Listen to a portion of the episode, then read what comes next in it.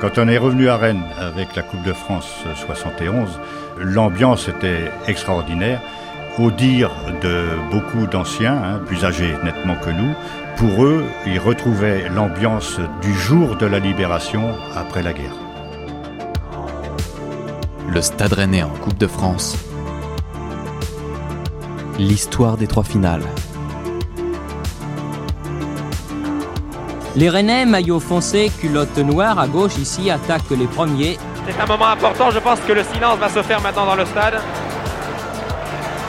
Et but Rien à dire Et le stade Rennais qui emporte sa troisième Coupe de France C'est du délire bien sûr dans le breton.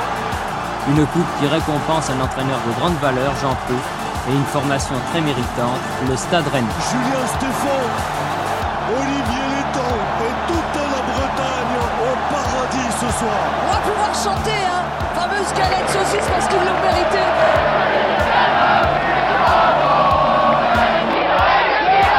En 1971, six ans après avoir remporté la première Coupe de France de son histoire, le Stade Rennais se hisse à nouveau en finale. Le match se jouera à Colombes, en banlieue parisienne, contre l'Olympique lyonnais. Alain Cosnard était l'arrière droit du Stade Rennais. À l'époque, il a 27 ans et démarre sa quatrième saison en professionnel.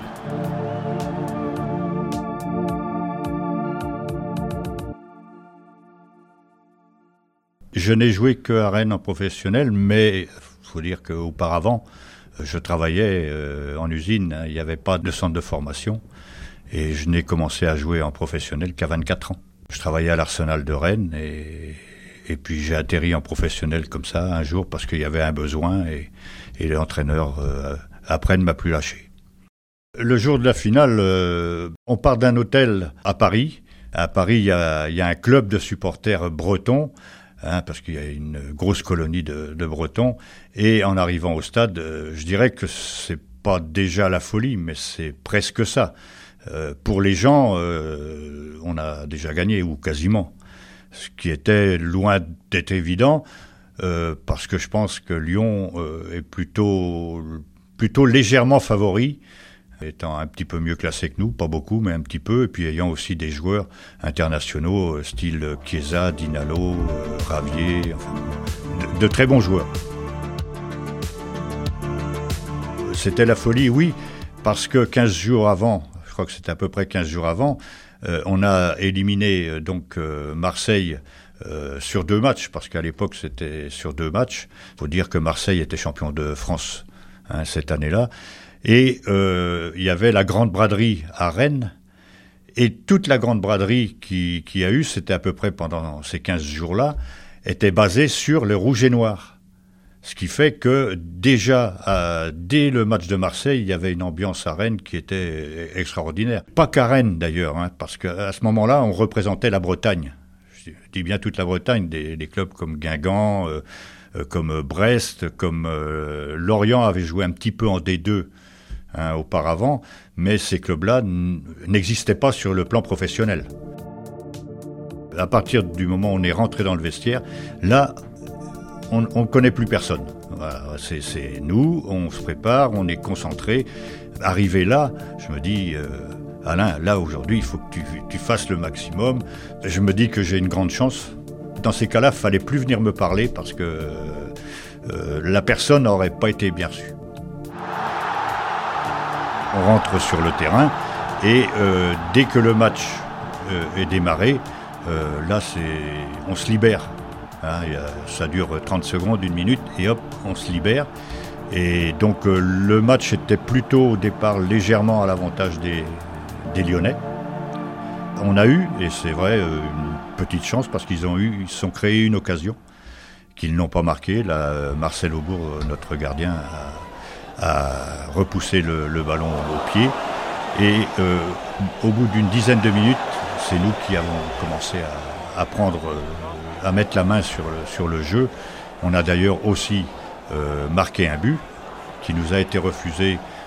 On se pose toujours, nous, la question pour quelle raison, hein, soi-disant une charge sur le gardien, alors que euh, le joueur qui, de chez nous qui, qui, saute, il est au moins un mètre devant le gardien de but. et le gardien prend le ballon derrière et il relâche le ballon. Et l'arbitre siffle faute sur le gardien. Bon, on- ça nous a pas trop pris la tête à ce moment-là parce que on dominait, on, on sentait qu'à un moment donné, on, allait, on allait y arriver. Hein. Et donc, bon, on arrive à la mi-temps. Et là, euh, le coach nous, dit, euh, Jean Prouf, hein, notre, entraîneur, nous dit, bah, continue, continuez comme ça. À un moment ou à un autre, ça va passer, hein, il n'y a pas de raison, on l'a déjà fait et ça va continuer. Et, donc, on prend la deuxième mi-temps et euh, il est arrivé là aussi à, un- moment, il devait rester 20, 25 minutes à peu près. Et là encore, on s'est fait refuser un but. Je crois que c'est André Guy qui se présente, qui jouait devant, donc, qui se présente devant le gardien de but. Il frappe, le gardien de but repousse et notre euh, André Guy saute par-dessus le gardien pour pas le percuter. On récupère donc le ballon et je crois que c'est Nomovic qui était un autre milieu de terrain qui lui pousse le ballon dans le but. Et là, on se fait refuser le but pour hors-jeu de position d'André Guy. Par contre, là, c'est vrai qu'il y a eu une longue discussion hein, avec les arbitres parce qu'on ne comprenait pas pour quelle raison ils refusaient un but comme ça. C'est vrai que la position était hors jeu, mais c'est lié à une action. C'est pas un garçon qui récupère le ballon en position d'hors jeu ou qui gêne le gardien de but puisqu'il a sauté par-dessus. Il y en a qu'un qui, lui, ne s'énervait pas trop, c'est notre gardien de but, Marcel Aubourg. Enfin, c'est bien que je m'en souviens, comme si c'était hier. Le gardien, Je ne me rappelle plus combien ils ont fait de spectateurs, mais il devait y avoir 20 000, 25 000 ou 30 000 Bretons. Marcel Aubourg, Au troisième ou au deuxième but qu'on a été refusé, en deuxième mi-temps, ils ont envoyé plein d'artichauts sur le, sur le terrain. Sur la pelouse, en a- enfin, dans les 18 mètres, en avait plein. Et euh, j'ai dit merde. Alors j'ai pris un artichaut, je l'ai je l'ai jeté et il a tapé la barre transversale. Et c'est là que j'ai commencé à jouer à- avec les artichauts au bout. là. Et voilà. Et donc j'ai j'ai joué à la provinciale avec les artichauts à Colombe. Et chaque fois je touchais la, la barre transversale, c'était d'ailleurs fabuleux ça. On y croyait tellement Alain Cosnard. On avait montré qu'on était capable de marquer, on se dit que de toute façon, à un moment ou à un autre, euh, on va marquer. Et c'est ce qui s'est produit. Hein. euh, là, c'est pareil, sur une attaque, André Guy déborde, frappe, et il frappe sur le poteau. Le ballon revient, il est prêt à mettre le ballon dans le but, et là, il y a un joueur de, Lyon qui arrive derrière et qui lui prend le pied. Et donc là, l'arbitre n'hésite pas et siffle euh, penalty. Connaissant André Guy, euh, on, avait, on avait confiance. hein. C'était plutôt André Guy qui, lui, craignait un petit peu parce que il venait de quitter le gardien en face, Chauveau. L'autre savait très bien comment il tirait ses pénalties. Là, il était un petit peu inquiet. Dans sa tête, hein, il il s'est dit, bah, je vais tirer en plein milieu. Comme ça, euh, comme le gardien avait tendance à partir soit à droite, soit à gauche, je vais tirer en plein milieu. Et euh, c'est ce qu'il a fait. Et il la met, on va dire, 30 à 40 cm en dessous la barre, mais en mettant une, grosse frappe hein, pour éviter que le gardien ait le temps de, de- de revenir. Quand on mène un 0 pour nous, euh, c'était de tenir. Hein, euh, il restait pas énormément de temps. On a gardé le ballon au maximum. Et en fin de compte, ils ont, pas, ils ont eu une ou deux, on va dire, petites occasions, mais pas vraiment euh, occasion de marquer. Quoi. Donc là, après, quand euh, l'arbitre siffle la fin, forcément, c'est l'euphorie, le terrain est envahi. Enfin bon, on- on- je veux dire, on court un petit peu on- dans tous les sens.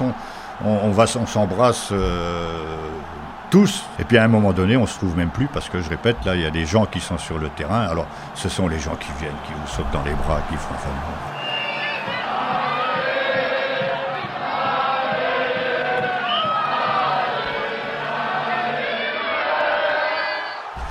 pense qu'ils sont aussi euh, libérés, quoi. hein. Euh, je dirais même presque, peut-être presque plus que nous à, à un moment donné.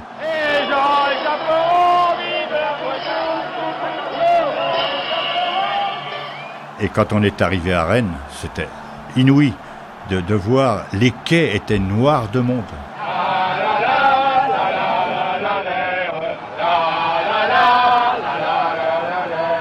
Alors, c'est sans doute un petit peu disproportionné, mais je crois que euh, aussi euh, les, les- les gens, ça les libère. C'était un peu après 68, où il y avait aussi une certaine liberté maintenant qui, qui s'instaurait. Moi, j'ai entendu X fois par des anciens à ce moment-là nous dire qu'ils retrouvaient le jour de la libération à Rennes. Parce que ce jour-là, les gens, ils avaient pratiquement pas de retenue hein, sur les images qu'on peut voir de, cette période-là. Et là, c'était un petit peu ça.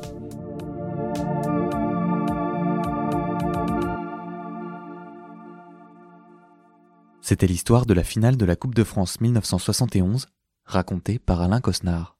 Vous pouvez également retrouver l'histoire des deux autres finales gagnées par le Stade Rennais, en 1965 et 2018, sur le mur des podcasts de West France et sur les plateformes de streaming.